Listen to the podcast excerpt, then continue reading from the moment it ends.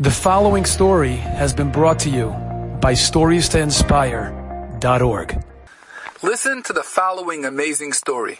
Rav Chaim Walken, Mashgiach in Yeshiva Ateres Yisrael in Yerushalayim, said over that many years before he, had, he was uh, a ram in a small yeshiva, and he was looking for something, something bigger, something better. And there came a tremendous offer to be a Rosh Yeshiva. They were making Eshat another branch in Yerushalayim, in the old city. It was going to be over the green line. So he was very excited about it, but he said, before I take such a position in a yeshiva over the green line, I have to go ask the Gadol HaDor of Shach. He went into Rav Shach, and he explained it. And by the way, it's Yedua, that Rav Shach used to always be Miyayit's people, not to take positions if it was over the green line. Rav Shach was known, he used to tell people that you're going to see one day they're going to give everything back and destroy all the homes. What Ruach HaKodesh, what Chacham Adif Minavi. That's what Rav Shach used to tell people. So Rav Chaim Walken came in and he asked Rav Shach, he presented the whole story. Rav Shach looked at every Yachid. His picture. Rav Shach sat there and thought for a few minutes, and Rav Shach said,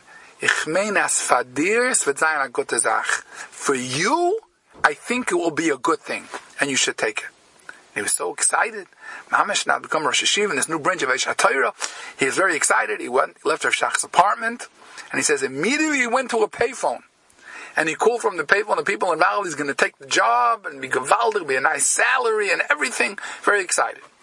He got back to his home in Yerushalayim where he lived, and then he got a phone call to the house. The phone call was somebody calling one of the Mishamshim from Rav Shach's house. And they said that, um, that where are you now? He said, it's in Yerushalayim. He said, okay, it's no rush. You don't have to come back to, to Bnei Brak. But the next time you're in Bnei Brak, Rav Shach would like if you would come visit him again. So Rav Chaim Walken said this over and he said he understood probably has something to do with this last story. And it's probably worth my while not to wait. I'm going to go back right now. And he got back in his car and he drove back over, went back to Bnei Brak, and he came back to Rav Shach. Rav Shach said, "Oh, you're back?" Huh?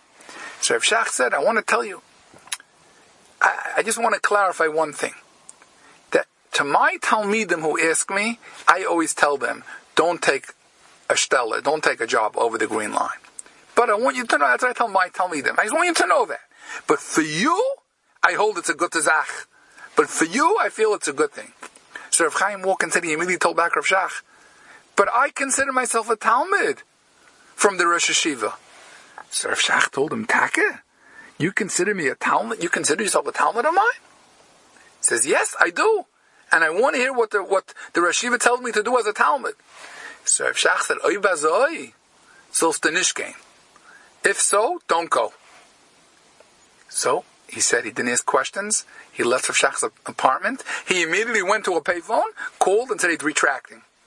And he said he went back to his other job, what he did, and he was disappointed. But that's he's Kabul what Rav Shach said to do as a Talmud.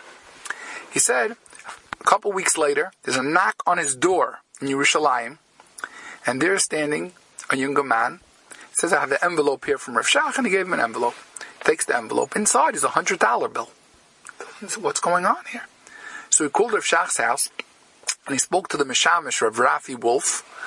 And Rav Rafi Wolf tells him, he said, what is this money? He said, this is nothing, this is not tzedakah money.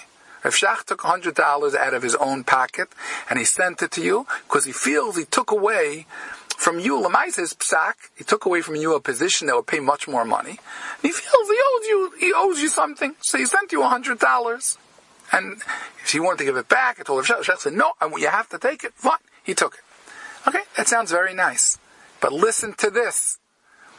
Rav Chaim Walken said, for the next four years, every Erev Rosh Chodesh, Erev Rosh Chodesh, every single month, there was a knock on the door, a shliach from Bnei with an envelope with a hundred dollars. You know what that means? Twelve months a year.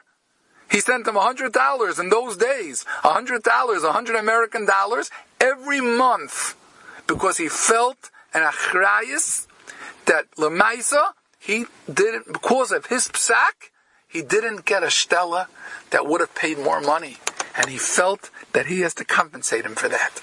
He said that four years later, when he got a choshev mashgiach job that paid nicely, that's when Rav Shach stopped sending the envelopes. The message we have to learn from this story is that many times we do something, we do a, it's not going to be a psak, but we do something. Let's just say a random example. Someone has to lay off someone from a job. A boss, an employer has to lay off an employee from a job. I said, listen, that's the right thing what to do. I even asked Das. It's not proper cut out for my job. Rav Shach gave him a psak for his Talmidim. And he said, I'm a Talmud, and he followed the psak. But Rav Shach said, side was goyrim, through my actions, through my psak, he's losing some money. Rav Shach felt an acharayis to make sure, to give him steady money, that there shouldn't come out a loss from his action what he did.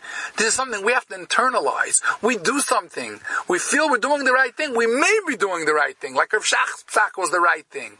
But yet, if from our actions come out some kind of hurt to someone, we have to learn from this lesson that we have to take responsibility and do what we can to somehow send the money to the person, to somehow take care of the person that know ramifications that could hurt the person should come out from our actions. You've just experienced a. Enjoyed this story? Come again. Bring a friend. Stories to inspire.org.